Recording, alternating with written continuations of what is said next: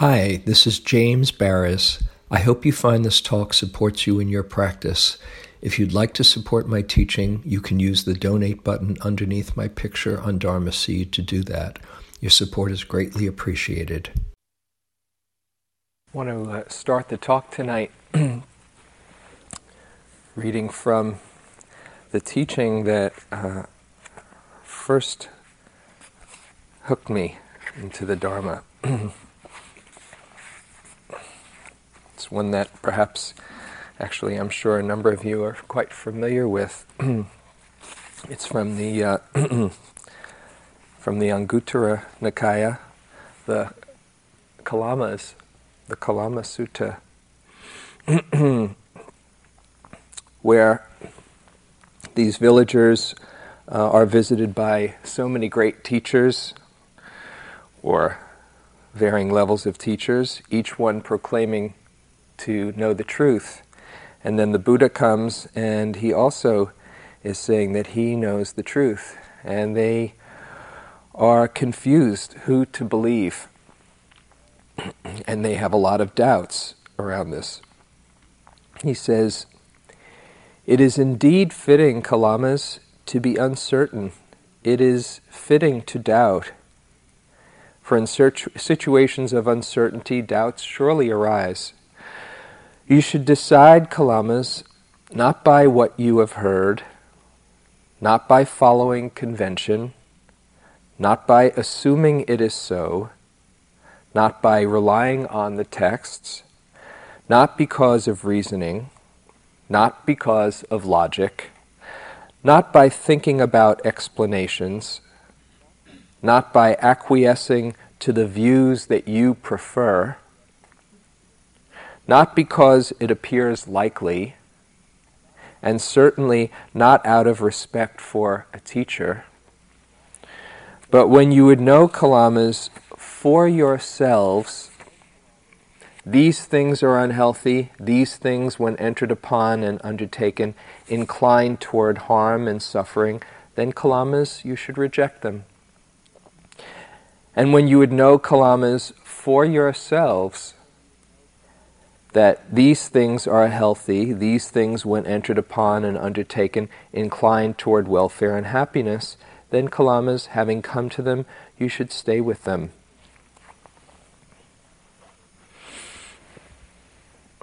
Here is the Buddha saying, basically, don't believe anyone.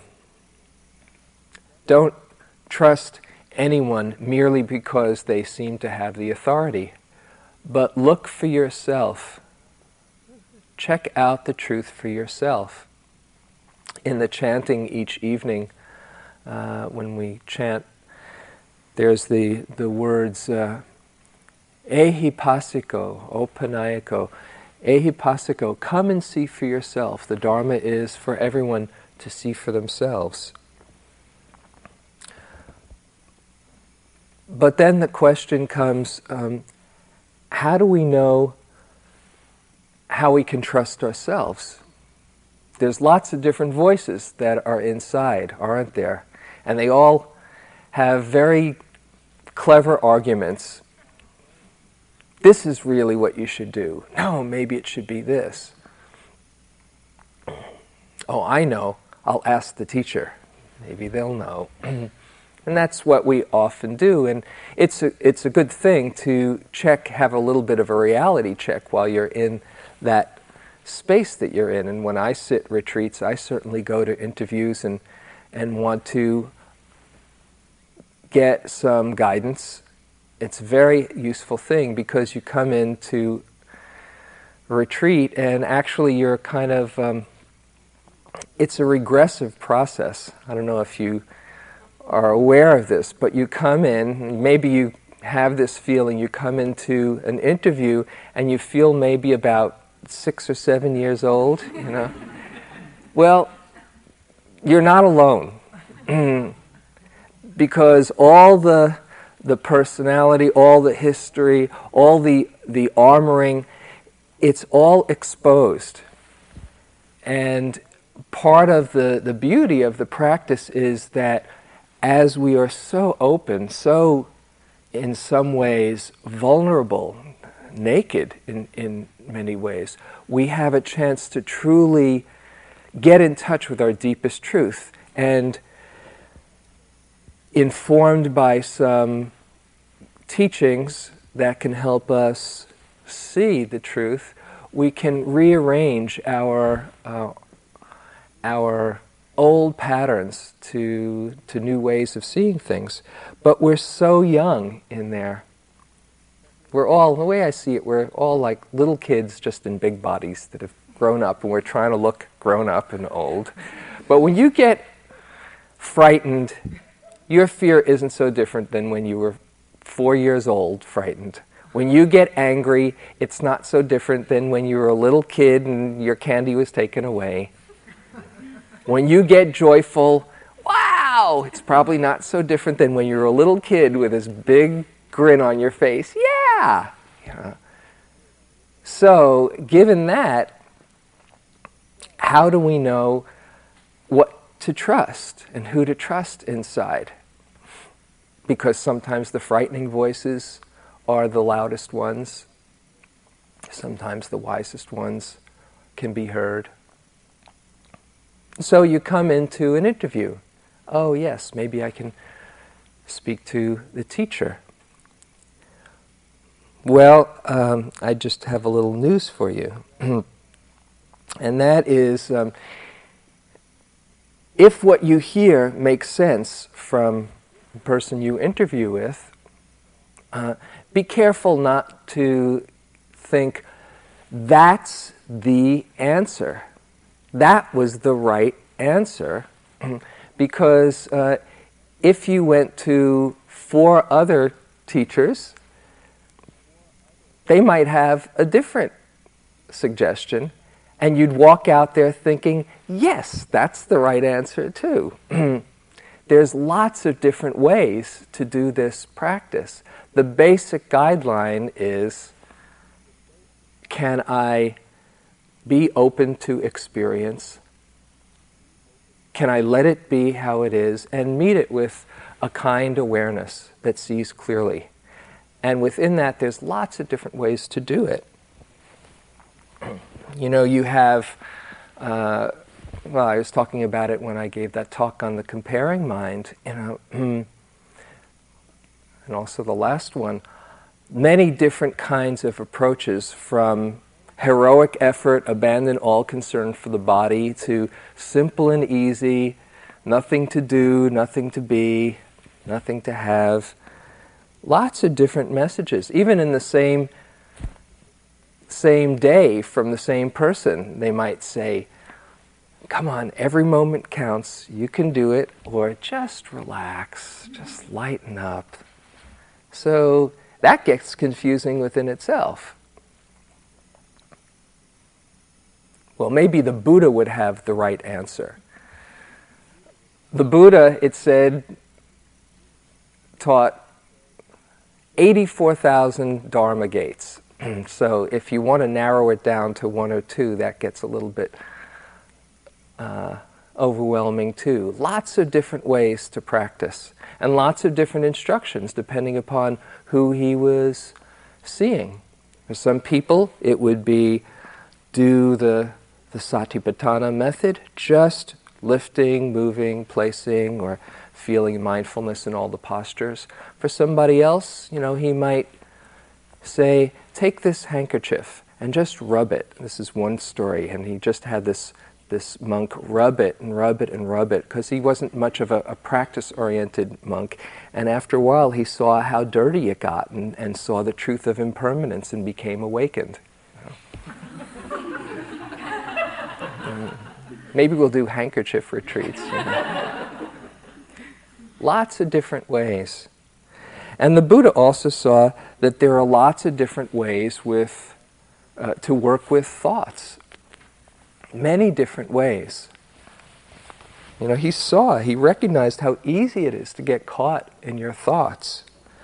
As soon as you identify with them and take them to be real, you're hooked.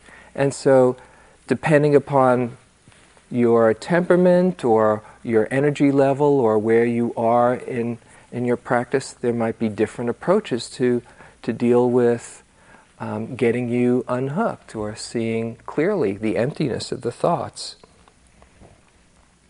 But they're tricky. You know, Sally gave that uh, that great talk on Papancha.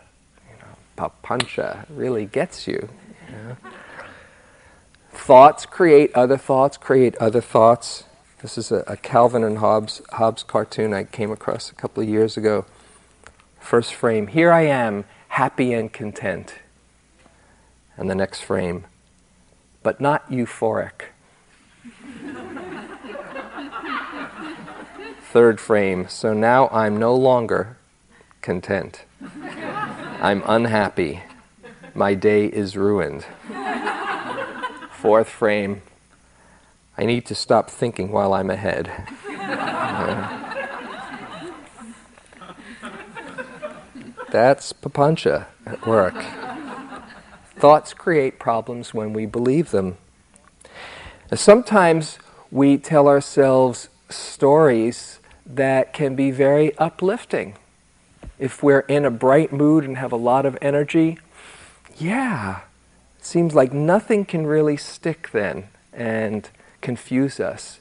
If our energy is low or we're kind of open and, and a little bit confused, then the mind can go in a very different direction.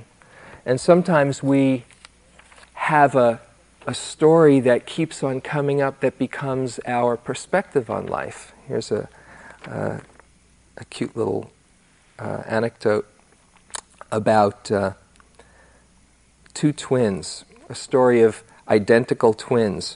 One was a hope-filled optimist. Everything is coming up roses, he would say. The other was a sad and hopeless pessimist. And the worried parents of the boys brought them to the local psychologist. He suggested that to the parents a plan to balance the twins' personalities. On their next birthday, put them in separate rooms to open their gifts. Give the pessimist the best toys you can afford and give the optimist a box of manure.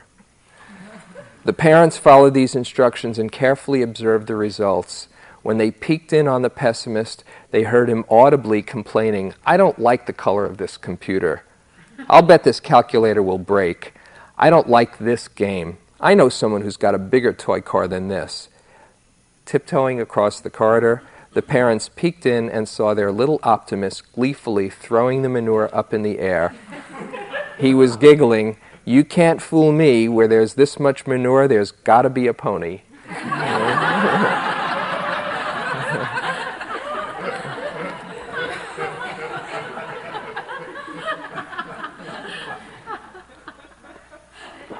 So a lot happens by the, the conditioning that we keep on recreating and the stories we tell ourselves. And sometimes it's particularly challenging to get unhooked from certain thoughts. So I wanted to read to you from a sutta, one of my favorite suttas from the Majjhima Nikaya, about the Buddha's suggestion, his advice for the removal of distracting thoughts, the Santana Sutta. This is when mindfulness doesn't work, when it's not strong enough. These are some other methods that he suggested.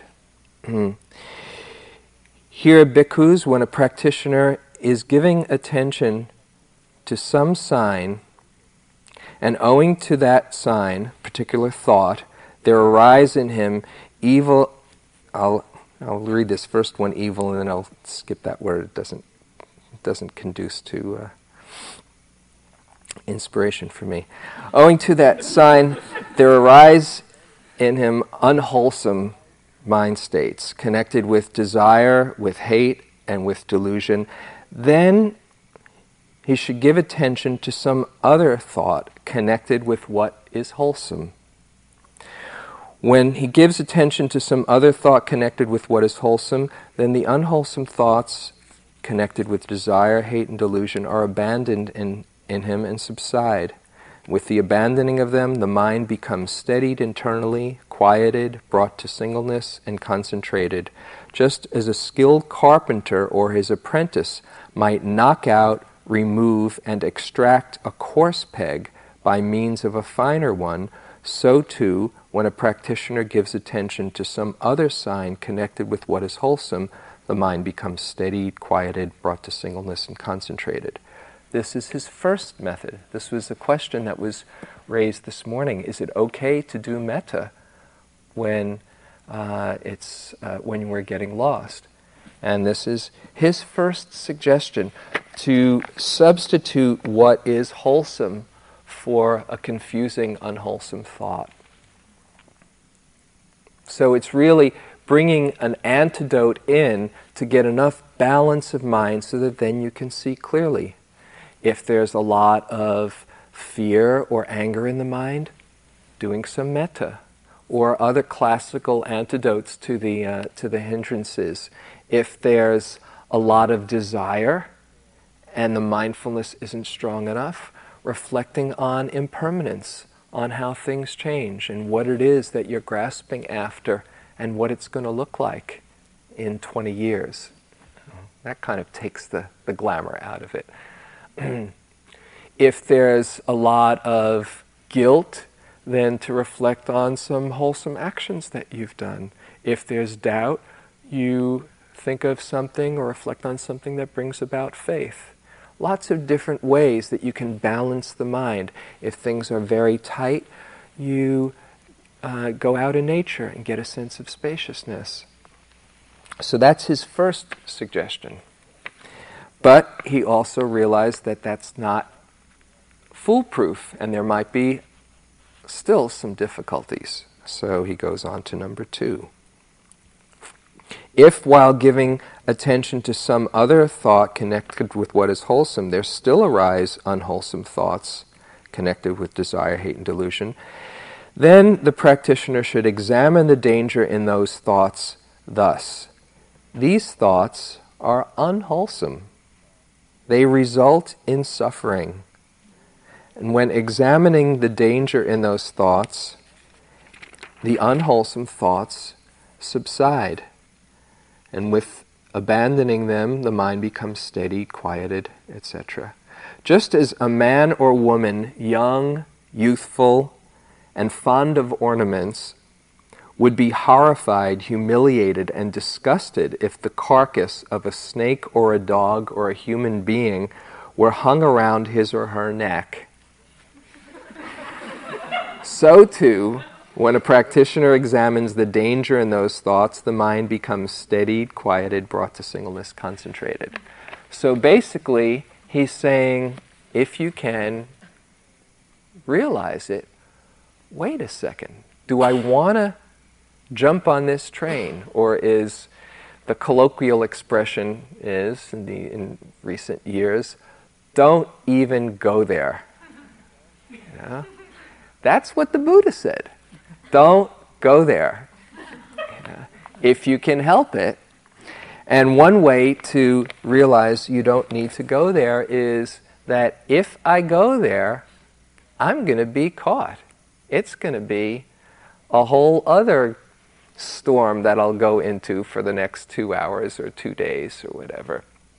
One way that is very helpful to keep from going there is to frame, when you see a particular pattern of thought coming up, to frame it and name it. You know, Jack has this expression, the top ten tunes in the mind on a retreat. And we usually have at least, you know, two or three going on, you know, relationship thoughts or uh, work thoughts or family history thoughts or whatever. And if you name it, if you can name it, you get some space around it.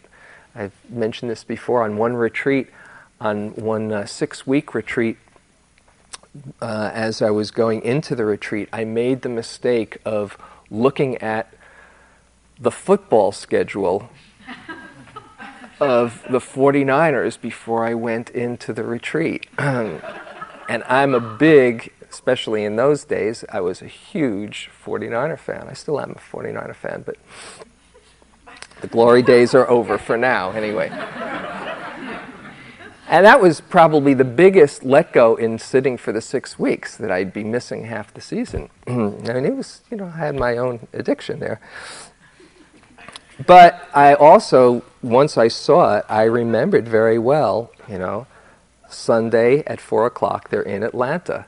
Now, my body has a particular biorhythm during football season where, you know, Friday, I'm starting to get anticipat- anticipating the game. Saturday, it's happening tomorrow. And then Sunday, it's going on. And for those, for the first week, I was, there's the game. It's game time. And it took me a, a couple of d- days to unwind from whatever my fantasy of the game was. And so that's what it, my normal rhythm was at home, and I saw I was going to get into this each each week, and it was six weeks, and I remembered very well the schedule. So by the second week, I said, I've got to do something about this, and I remembered, well, I remembered, I didn't even know this sutta then, but I just used, used this technique. When I saw those thoughts coming on, football thoughts, football thoughts, you know, do I really want to go there? Or Steve Young thoughts. That was another, you know.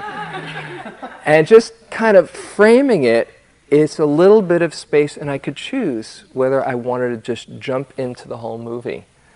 it, it's very, very helpful. And if you find yourself getting snagged by a particular pattern of thought, you might name it in a way that gives you some space around it, whether it's having a humorous name or Uh, a very kind touch, so you don't get into a battle just with the recognition. Oh, Wanda Worrier thoughts, okay, whatever it is. So that's the second method. Don't go there. Third, if while examining the danger in those thoughts, there still arise unwholesome thoughts, then one should try to forget those thoughts and not give attention to them. This is called forgetfulness and inattention. Isn't it nice to know the Buddha talked about forgetfulness and inattention? When trying to forget those thoughts and not giving them attention, they subside, and with them, greed, hatred, and delusion are abandoned, and then the mind becomes quieted.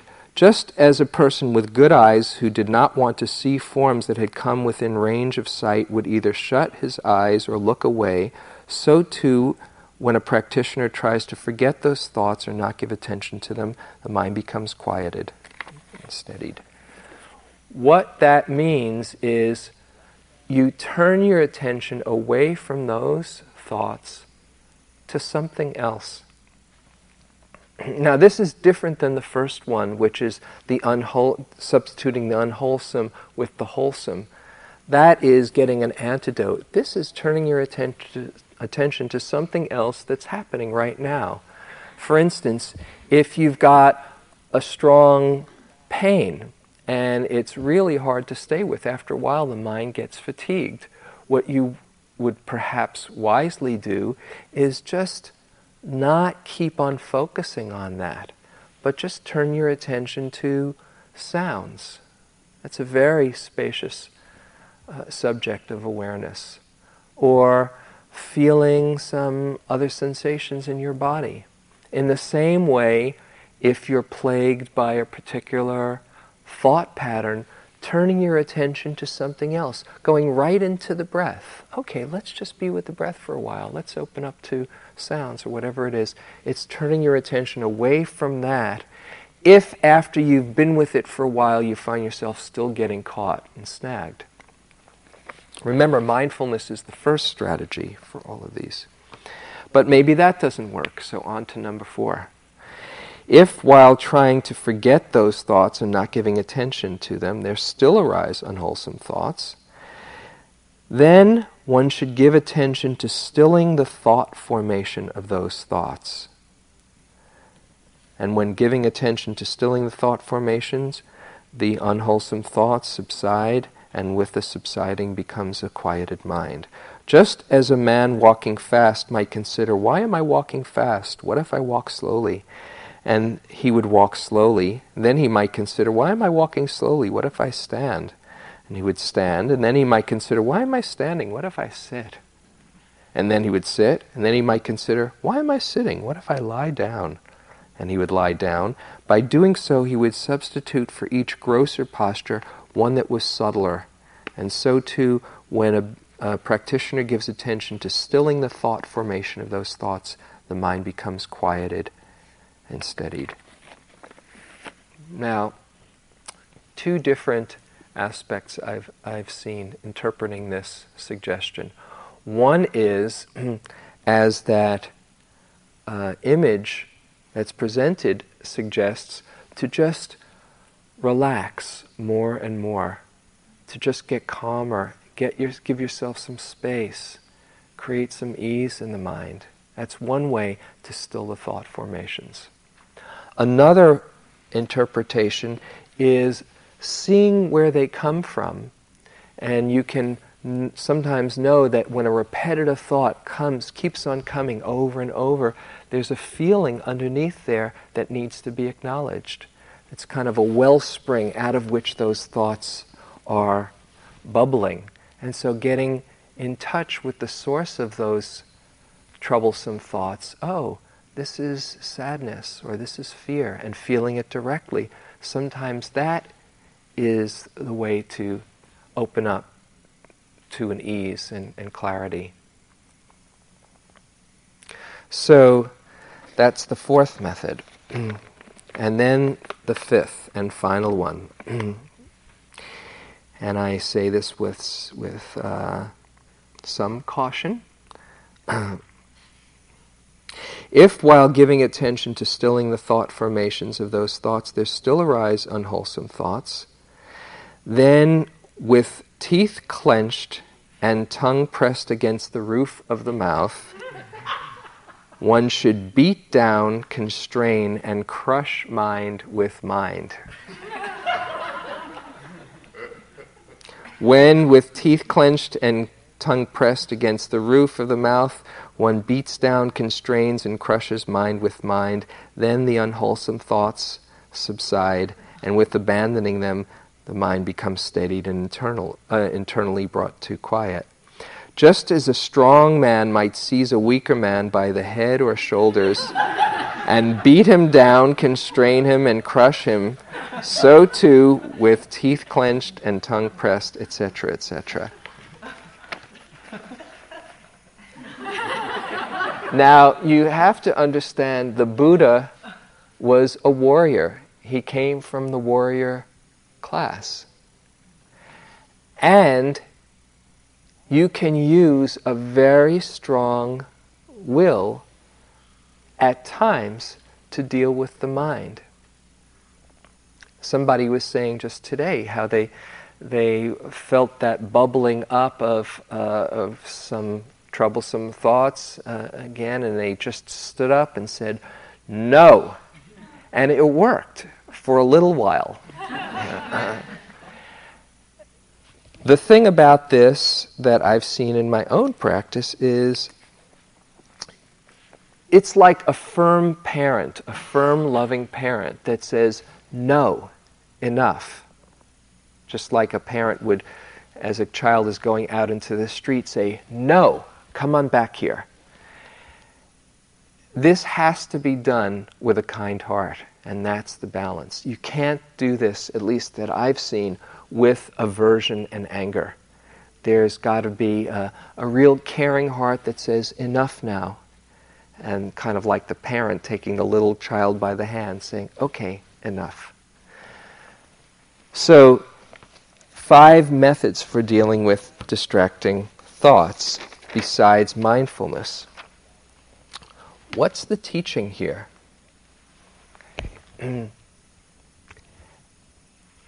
Five methods besides mindfulness that he gives. There's no one right way to do it, which is what I started with.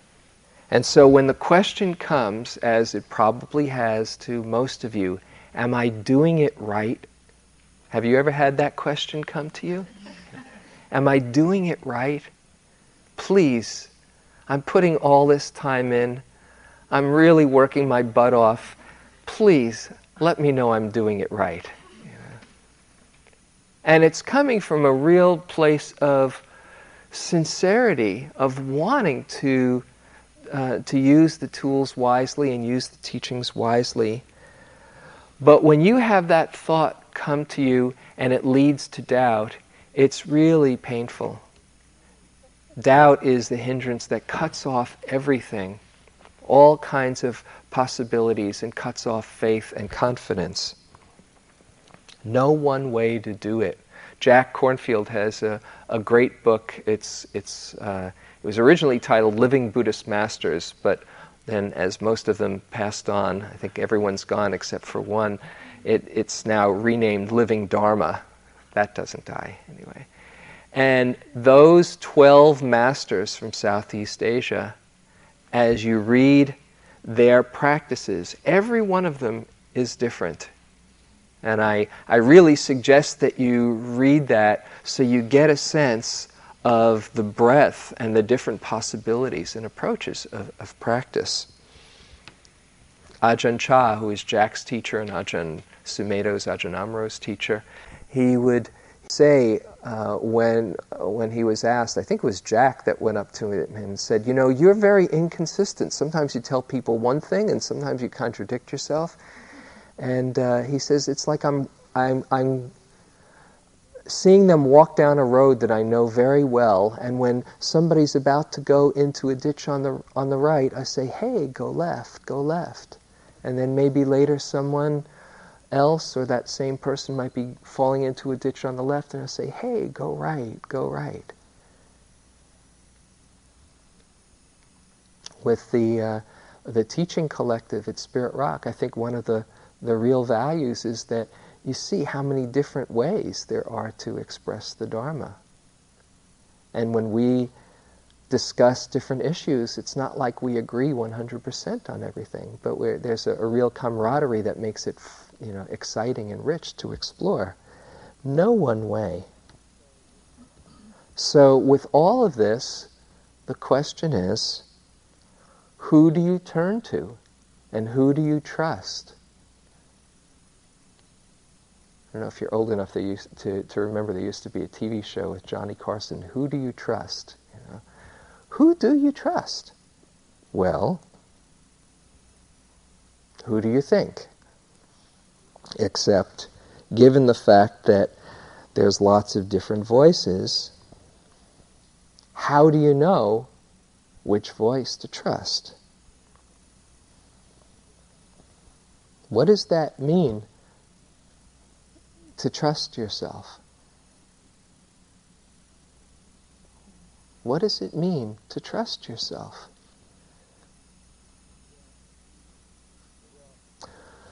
Well, since you listen to yourself anyway, one way or another, you might as well listen to yourself with skill and get an idea of how you can discern all of those different voices and messages so you can truly learn to trust. And when you're trusting, it's not so much trusting yourself. I remember one time I, I went into an interview with, with Joseph, and I and I saw how I really didn't trust myself in lots of different situations in my life. I didn't, I didn't, I didn't trust my judgment, or I didn't trust uh, my approach to things, even on retreat. You know, and I had some real doubts, you know, about trusting myself, because I keep on hearing that word trust. And he said, instead of thinking of it as trusting yourself, you might think of it as just trusting in the awareness. And that's what it comes down to, trusting in the awareness that meets this moment. What Ajahn Sumedho calls your Buddha knowing, trusting in your Buddha knowing. You know, when we take refuge in the Buddha, it's not just in that historical figure who is so inspiring and, and awesome in his breadth of and depth of knowledge and, and wisdom and compassion. but more fundamentally, it's trusting in that Buddha inside that truly knows. When you hear something that somebody might say in a Dharma talk or read in a book, and it's really wise, don't get tricked into thinking, wow, they're so ri- wise. What really happens is it touches a place in you that says, yeah, that's right. That is true. So more and more, the process is learning to be able to hear that place that really knows the truth when it encounters it. Trusting in your Buddha knowing. This is different than, for me, trusting in James knowing. Yes, I know a whole lot. You know, forget it. As soon as you think you know it, the universe is going to come over and bop you on the head and say, oh yeah? And the, in order to have an insight, you know, this is this is called insight meditation, and insights do happen from time to time. In order to have an insight, that experience of, yeah, aha, wow, look at that. Oh yeah. It means that you're seeing it fresh for the first time in a way that you never saw it before. If it works out just the way you planned it or thought it was going to be, you just end up patting yourself on the back saying, pretty clever, I'm pretty smart. But in order to have, wow, ah, aha, it means you've let go of you figuring anything out. And there's an openness that wisdom emerges through. There's a beautiful line in the Third Zen Patriarch. It says, stop talking and thinking, and there's nothing you'll not be able to know. I love that line. Isn't that the way it works? When you stop talking and thinking and figuring everything out, or trying to figure everything out, boom, then the wisdom comes. So again, it comes down to this quality of trust.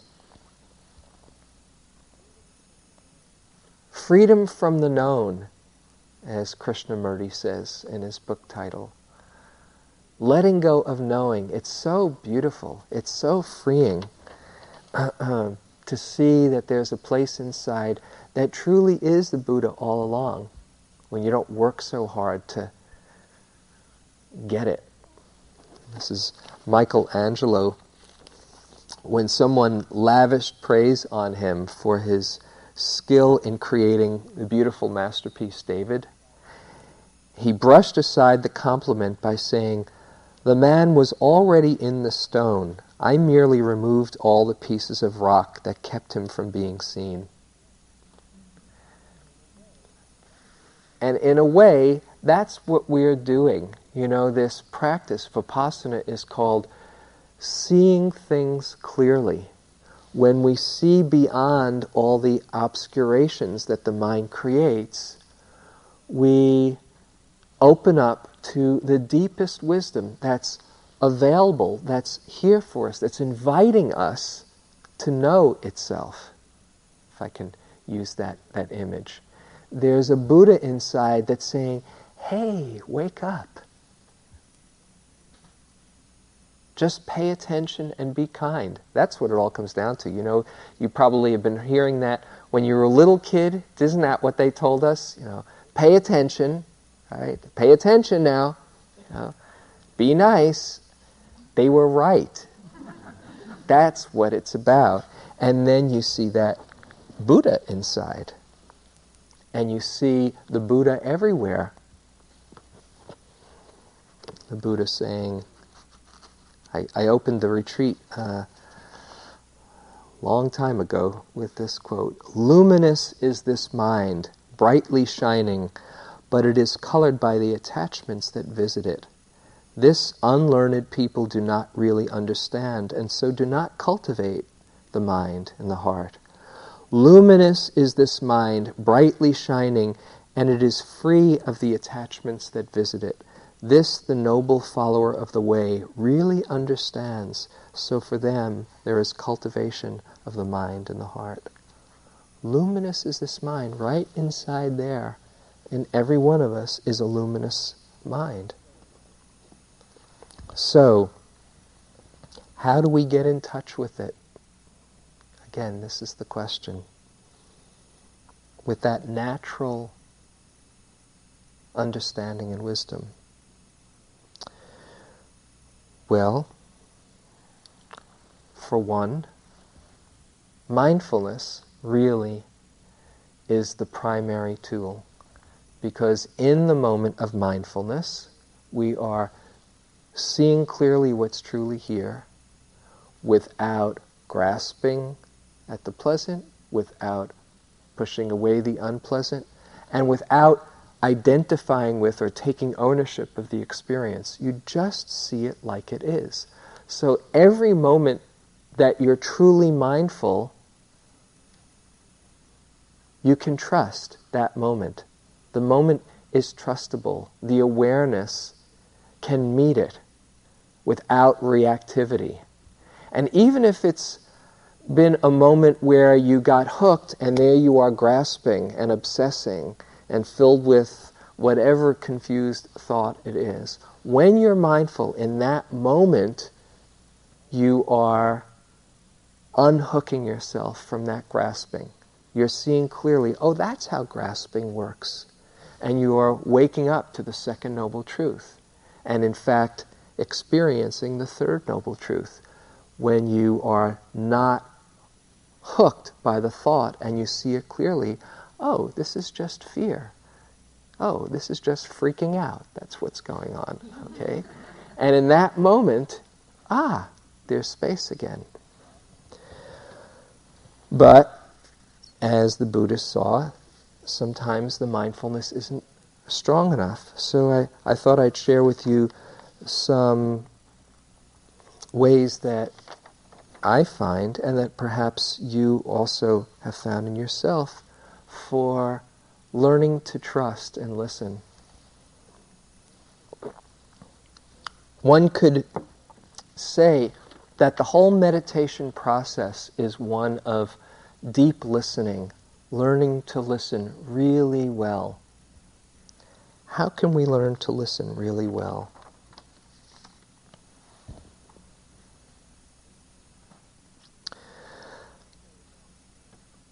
One thing that I find extremely helpful to pay attention to when all those voices are coming through is the tone of the voice. There are lots of voices that come through that say, you really should do this. It would be terrible if you didn't do this. You really need this. Or why did that S O B do this? Mm, all of that. There are some voices that come through in a much deeper and more connected way that say, this feels right. This doesn't feel right. The first class has a jaggedness to it, has some contraction, some agitation in there. The second one is connected to a place of real wisdom, and it's usually strong, supportive, wise, not forcing.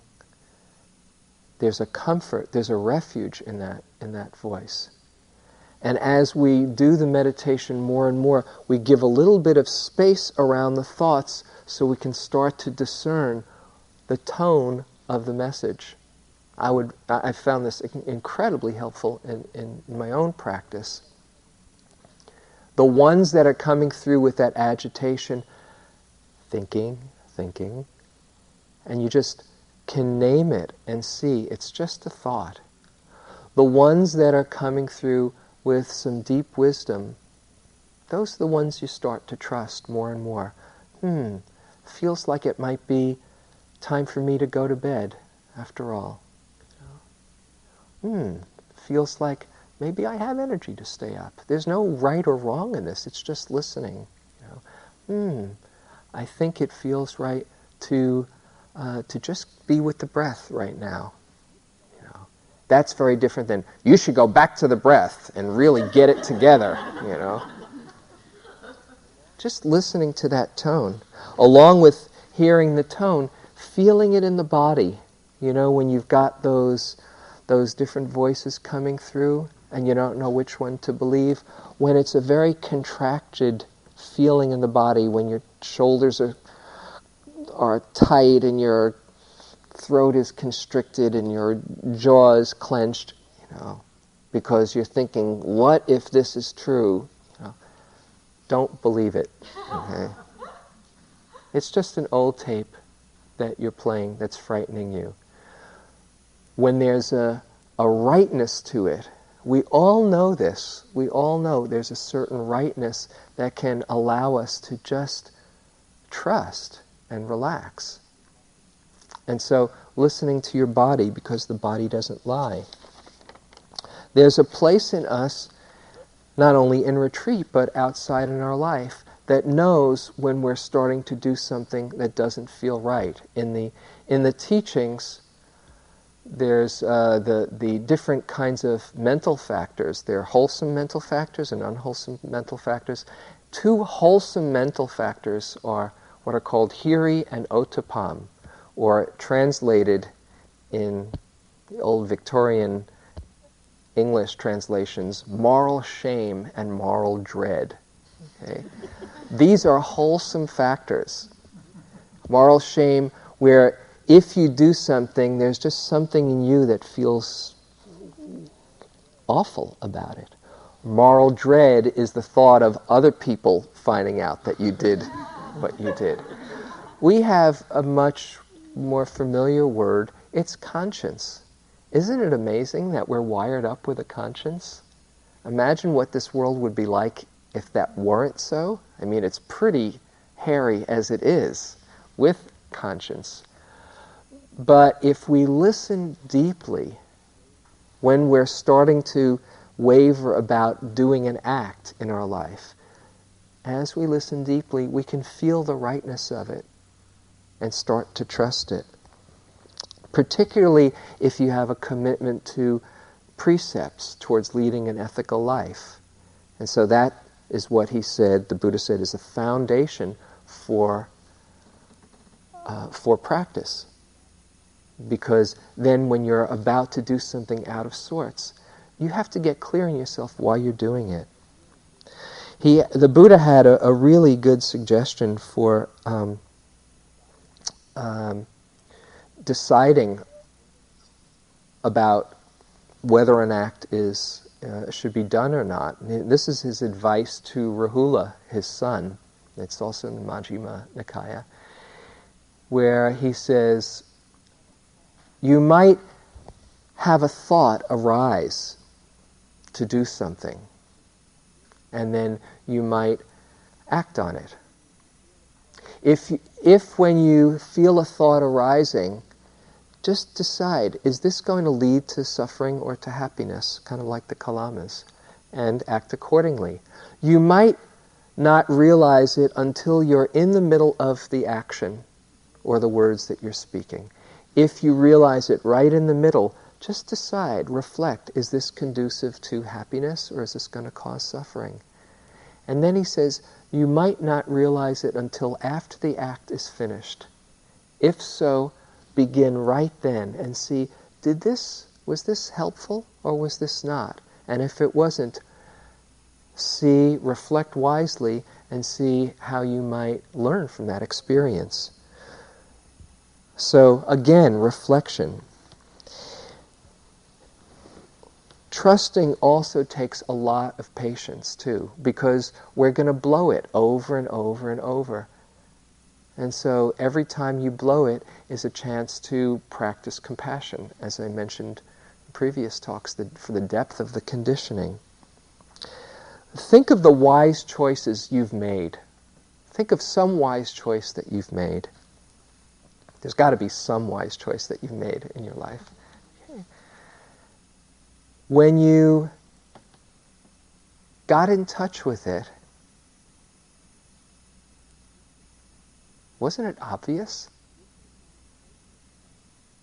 If you can be patient and relax into it and listen carefully, the choice, the decision makes itself for you. It's not like, oh, what's going to be the right one? It just bubbles up and percolates and, and is clear. But sometimes you have to make a decision because there's a time, it's, it's time sensitive, and you can't wait and be patient.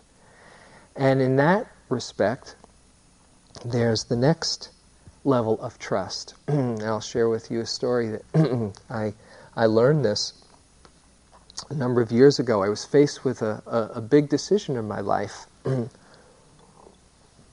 This is in um, nineteen seventy-seven. Whether to, um, I was a teacher in New York, school teacher, whether to go up to uh, the center in Massachusetts and work on staff, whether to continue teaching in, in New York, whether to uh, move out to California. That was another option that was really compelling. Or to travel to Asia. And every one of them seemed like a good option.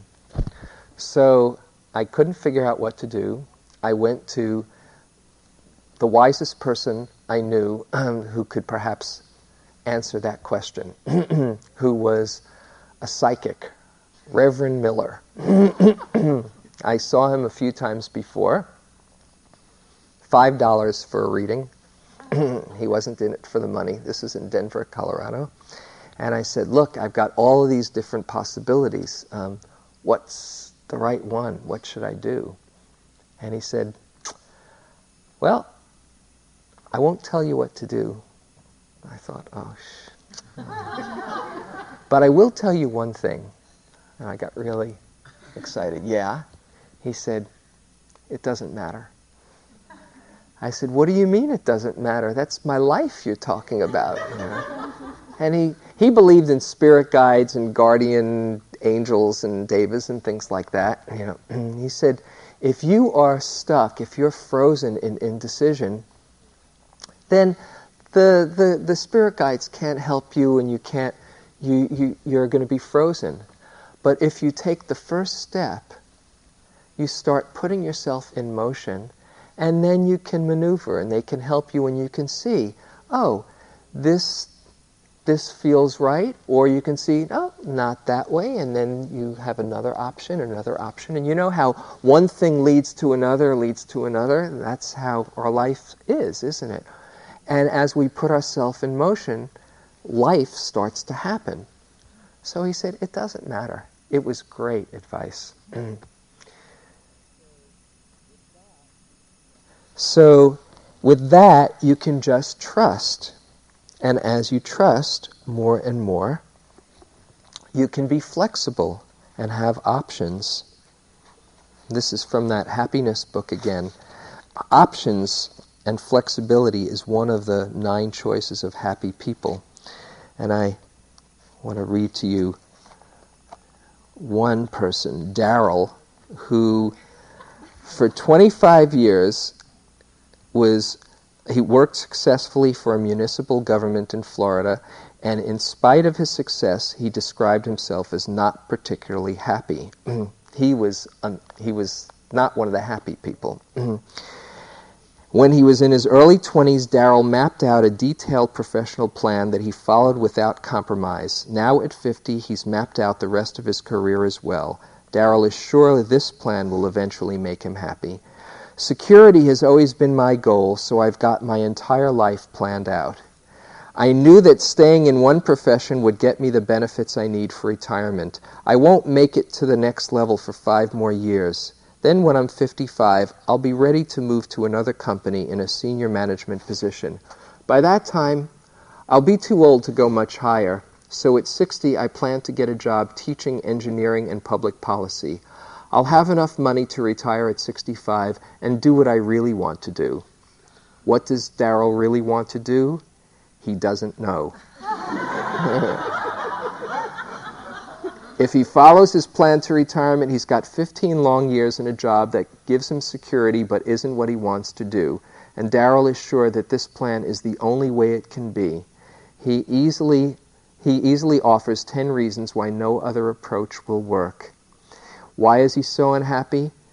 because he's locked into his own plan, unwilling to consider any other possibilities. And what is his favorite gripe? It seems like nothing ever works out for me. Some people are just lucky and others aren't. I'm so tired of being disappointed by life.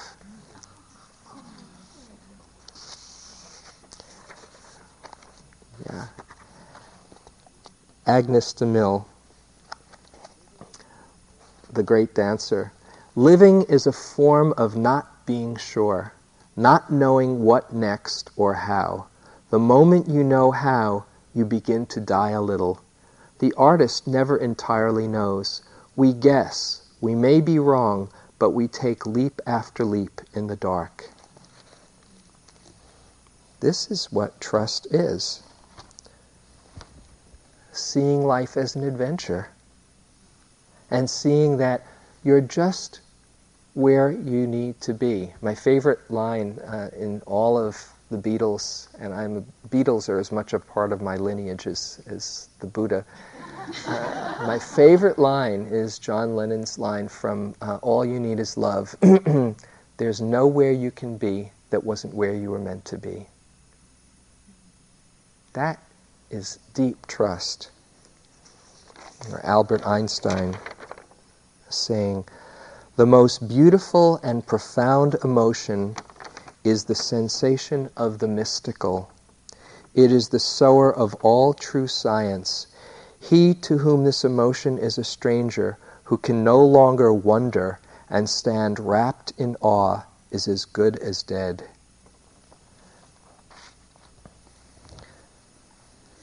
So trusting means being willing to take risks and be wrong and learn from them. The wisdom is inside, it's not outside. And though it takes courage to look deeply, at times when you look inside and you see all the all the greed, hatred, and delusion and everything that's in there, if you're willing to open up, what you see underneath all of those confusions is something very, very profound. You are the Buddha. This is why the Buddha taught. Come and see for yourself. You know, he was moved because he saw those with but a little dust covering their eyes. Everybody doing, wanting to be happy and doing just the things that caused more suffering. And he saw, oh, it's possible for others to see what he saw. Their true Buddha nature. So once you get a glimpse of that, it's more and more uncovering it and nourishing it and listening to it. A deep listening, very deep listening. The Buddha's last words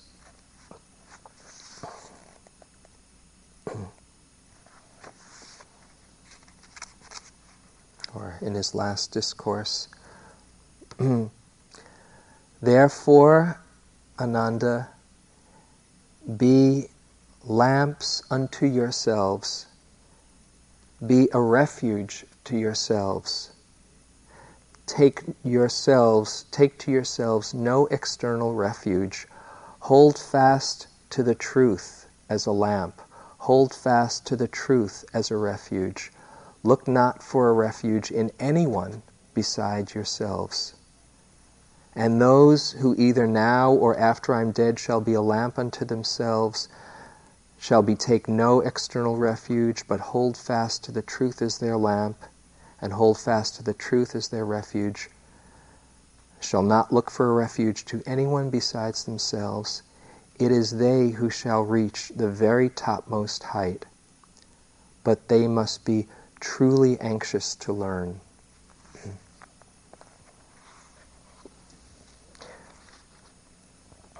It's going inside and not stopping by the view, with the views that you prefer or how you think things are, but looking deeply for yourself. And inside, you'll discover the truth.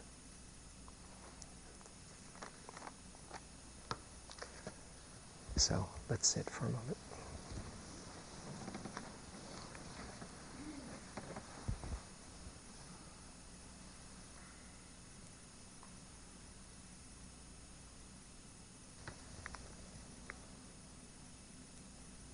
Thank you for your attention.